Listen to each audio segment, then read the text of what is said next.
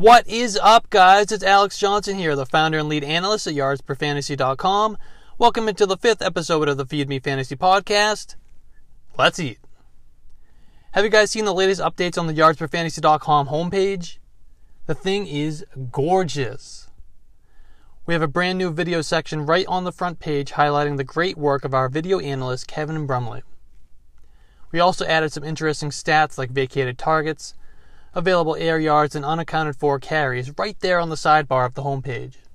And of course, we still have the recent articles posted by our great team of writers highlighted for you to choose from. These guys are working hard to give you the best fantasy content as we inch closer and closer to actual football. So go check it out, yardsperfantasy.com. Marvin Jones has to be one of my favorite under the radar players of 2020 and I've done a ton of work on him this offseason. I've written an article about him on Yards Per Fantasy and even did my Dynasty Target blurb on him for the Fantasy Football King. You can also find my write up on Jones in the Player Profiler Draft Kit, which, by the way, I highly, highly recommend if you want to win your leagues in 2020. The work put into that thing by literally all the best analysts in our business is beyond incredible. And of course, you get my analysis on 11 players, including both blurbs and videos. Does it get any better than that? But I got off on a tangent there. I'm not here to sell draft kits. I'm here to sell you on some Marvin Jones. Jones is entering the final season of a five year, $40 million contract he signed with the Lions back in 2016. Of course, we know he started his career with the Bengals.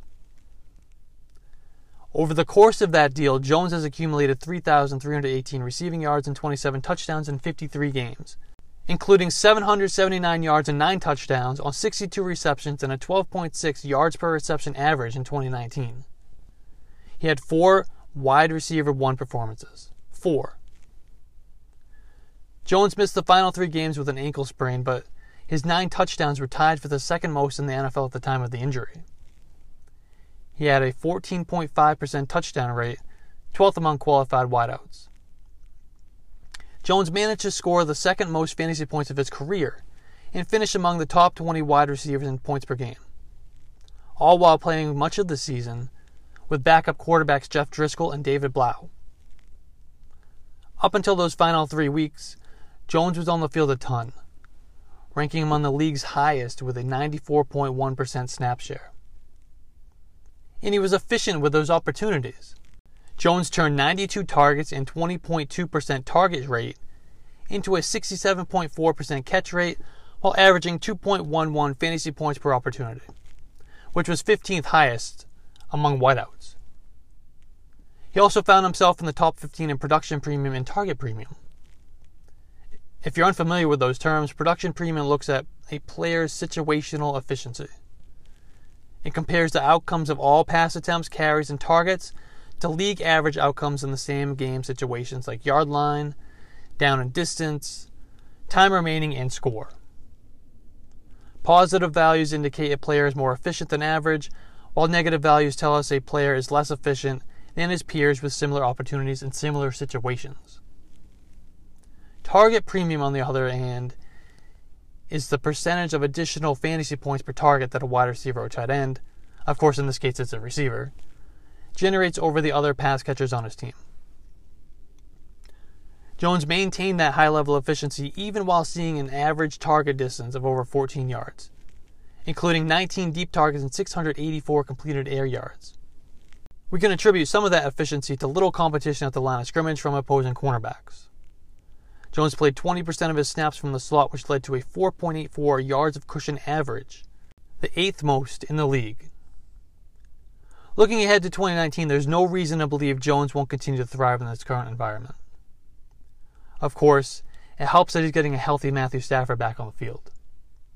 And man, Stafford was pretty damn good last year. Yet, it seems like nobody even noticed.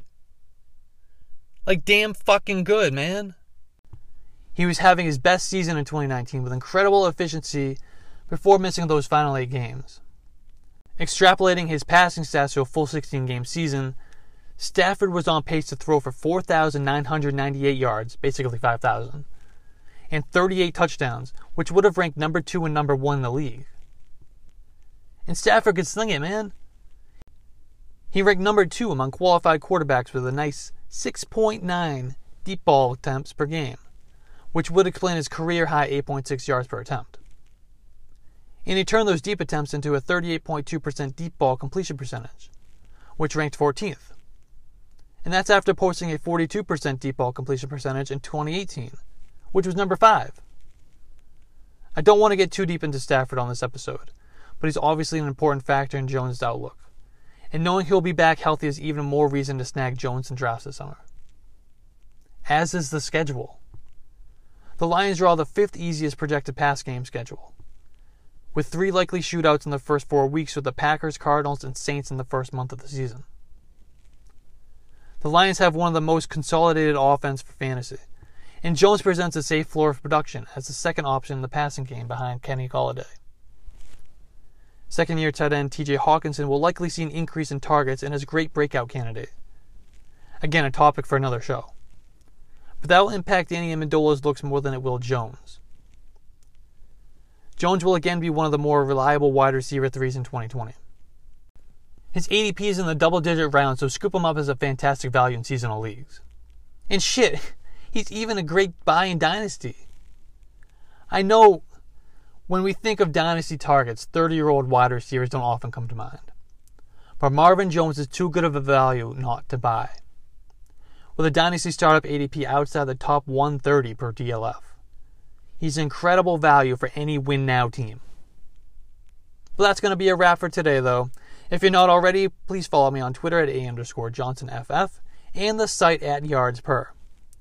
Please be sure to subscribe so you don't miss the next episode. Also, please be sure to rate and review. It really helps me out a lot and is much appreciated. Thanks, guys. Cue that music. We'll be right back.